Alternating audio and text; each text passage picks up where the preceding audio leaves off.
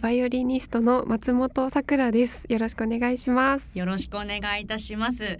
松本さくらさん、もう可愛らしいお名前です。芸名のようですが、これ本名ですよね。。はいい、本名です。はい、さてさて、今日はあの松本さんおすすめのバイオリン曲を聴きながらお話を伺っていくんですが、はい、この曲はフランク作曲バイオリンソナタイ長調第四楽章今お聴きいただいておりますけれども、はい、どなたの演奏なんでしょうか？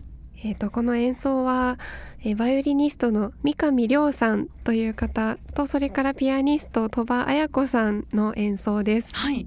えー実はこの二人はあの私が行った大学の大先輩にあたるんですが、うん二人ともご縁があって鳥羽さんはあの私が学生の時にえ伴奏助手をしておりまして、えーあの試験の時に伴奏していただいたりコンクールで一緒に弾いた記憶があります。それからこの三上亮さんはですね、はい。あの本当に何度もあのご一緒させていただいてるんですがあの今回年末に行われるジルベスターコンサートのコンサートマスターをされる方でですねはい。素敵な音色ですので、はい、わかりました。えーもう先輩の方々のまた、はい大先輩の演奏を聞きながらちょっとお話を伺っていこうと思います。はい、えっと松本さんは長崎出身はい、ですね。バイオリンはいくつから始めたんでしょうか？えーバイオリンは3歳ぐらいから触っていたと思います。おお、もうその頃バイオリンっていうのをまだ認識してないですよね。えっ、となんかこうテレビでうん演奏しているのを見て、でも弾きたいって自分で言ったらしくって、そうですか。はい、なんとなくその映像っていうのは覚えてるんですね。母の膝の上で見てたんですけど、うーんはい。へえじゃあその始めたきっかけというのはテレビを見て弾きたいと言ったことなんでしょうか？そうみたいですね。ええまあでも両親もクラシックが好きだったっていうこともあるんですけど、はい。演奏何か楽器をされていたっていうわけではないんですか？母はピアノをしています。はい。あのやはりね女の子の習い事の一つとしてピアノは割と一般的じゃないですか。うんなかなかバイオリンって、うんね本当にきっかけがないと触らない楽器なんじゃないかなと思うんですけれども確かに。それを手に取ったのが3歳。ええ。そして今まで続けて、なんとプロの演奏家になってしまったと、そうですね。すごいですよね。あの松本さんはこうやって3歳から始めたバイオリンをずっと続けてこられてあの学生の時に第59回全日本学生音楽コンクール福岡大会第2位を受賞してらっしゃいましてこれははい。おいくつの時ですか、これは確か高校2年生だったと思います。うんはい。何を弾いたのか覚えてらっしゃいますか？ちょっと記憶が。そうそうそういうものですね。ま あたはいだこの重症者演奏会ですごく憧れだったシベリウスのバイオリンコンチェルトの一楽章を弾いたのは覚えてます。はい憧れの曲を弾くっていうのはそれだけでも嬉しいものだと思うんね記憶ですけれども。に残りますねやっぱり。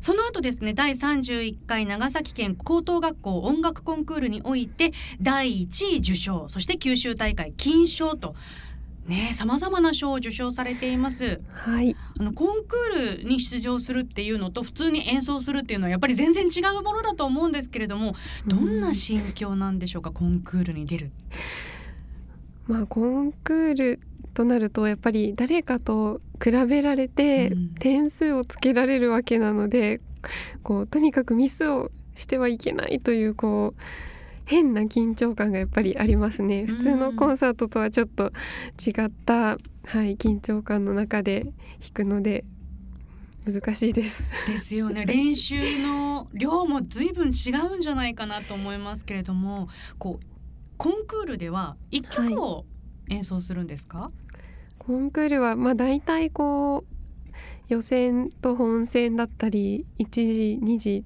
ってこうだんだんこう人数が減らされていくんですけど、それでまあそれぞれ課題曲があってそうですね12曲ずつ弾いていく感じですね。う。ーん。課題曲の中からそれを選んで弾いていくはい。ということなんですね。はい。まあそうやって一位を受賞したり金賞を受賞したりしてこられた松本さんですがあの大学は東京芸術大学音楽学部を卒業されましてはい。現在は九州を中心に活動されていると伺いました。はい。ソロだったり室内楽だったりはい。それからオーケストラの客演として演奏をしたりと本当にさまざまな形でバイオリンを演奏されてると思うんですけれども、はい。あの一人で演奏するリサイタルと客演をする時っていうのはなんかこう違いがあったりするんですか、まあ、やっぱりソロの演奏とオーケストラになるとそのね演奏している人数も全然違いますからあソロはやっぱり自分一人でどのように表現をするかとか音を届けるかっていうのをすごく繊細に突き詰めてそれをあの聞かせるという感じなんですけどオーケストラはまあ本当に大勢の特にバイオリンパートは人数が多いので、ーうん。まあ、その中でこう流れにいかにこう流れに乗るかという感じですかね。ちょっとこう気を使うところが違いますね。楽器を弾いていて。そうか。一人でバンと皆さんに届けることと、みんなとその演奏しているみんなと合わせていくっていうのとは、やうんっぱり随分違うんでしょうね。そうですねどちらもなんか間違っちゃいけないっていう緊張感はあるんでしょうけれども。それはありますねねえ、あ、そうですか。はで、あの九州だけではなく、さまざまなところで演奏されてると思うんですけれども。あの日本いろいろ回られました？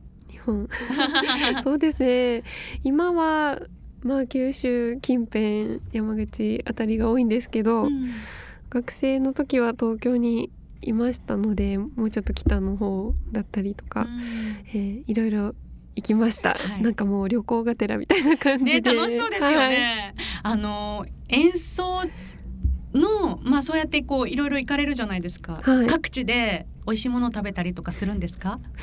そうですね。やっぱりご当地のものは食べとこうみたいな感 じになりますはい、中でもなんか印象に残ってるものってあったりします？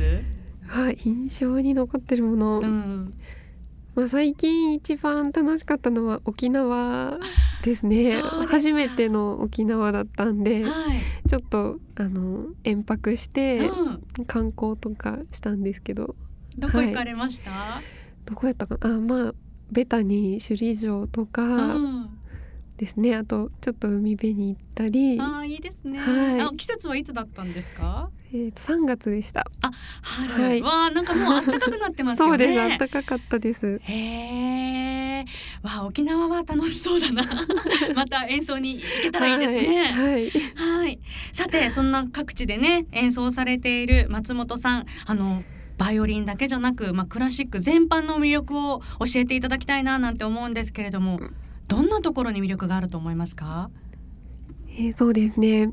このクラシック音楽っていうのは、ね、昔からずっと現在まで親しまれてきているものでやっぱりその作曲者の思いとかすごく繊細な感性とか魂の響きがこう込められていて、まあ、それを演奏したり聞くことによってその時代を超えてそういう作曲家とのこう触れ合いじゃないですけど心の触れ合いじゃないですけどそういうものだったりあとこう自分の中に共感するものがあったりとかすることでそうですね。じゃああのうん。楽譜をその通りに弾くだけじゃなくてやっぱりその作曲家が描いていたその時代背景だとか、うん。そういうこう思いみたいなのを学びながら弾くということですね。そうですね。あのもちろんこう作曲家のれ、うんうん。歴史とか時代背景ももちろん勉強するしまあその曲そのものにこう現れているものもたくさんあってうん。そうですね、だからやっぱり演奏する方によってうん、違って聞こえてきたりっていうのが出てくるんでしょうね、うんきっとねその人の受け取り方というか、はい、表現の仕方で。うんへえ面白いですね。やっぱりクラシックってそれだけ幅が広いっていうことですよね。本当にそうなんです難しくこう思われることが多いんですけどええ本当にあのすごく奥深くて面白い世界です、そうですね。またこの松本さんのお話を聞聞いてあクラシック音楽って弾く人によって変わるし面白いなと思った方、うん、ぜひ演奏を聴きに行っていただきたいと思います。今後どんなことやってみたいっていうのはありますか？松本さんの中で。そうですね今後。私が今やってみたいのは、はい、その音楽以外の芸術とのコラボレーションっていうものをやってみたくて、まあ、例えばライブペインティングもその一つなんですよね。あの演奏して何かこうその中で作品を作ってもらうだとか、うんうん、まあ、あの美術作品の展示とか、はい、こうと一緒に演奏をするっていうのは今ちょっと企画中の、えー、企画中なんですねすで、はい、に。わ楽しみ。中です、はい、面白そうですね、はい、ぜひ実現してください、楽しみにしてます。はい、えー、今日はですね勤労感謝の日でお休みなんです。はい、祝日です、はい、ぜひ午後のひとときを過ごすのに松本さんおすすめのバイオリン曲教えてほしいんですけど。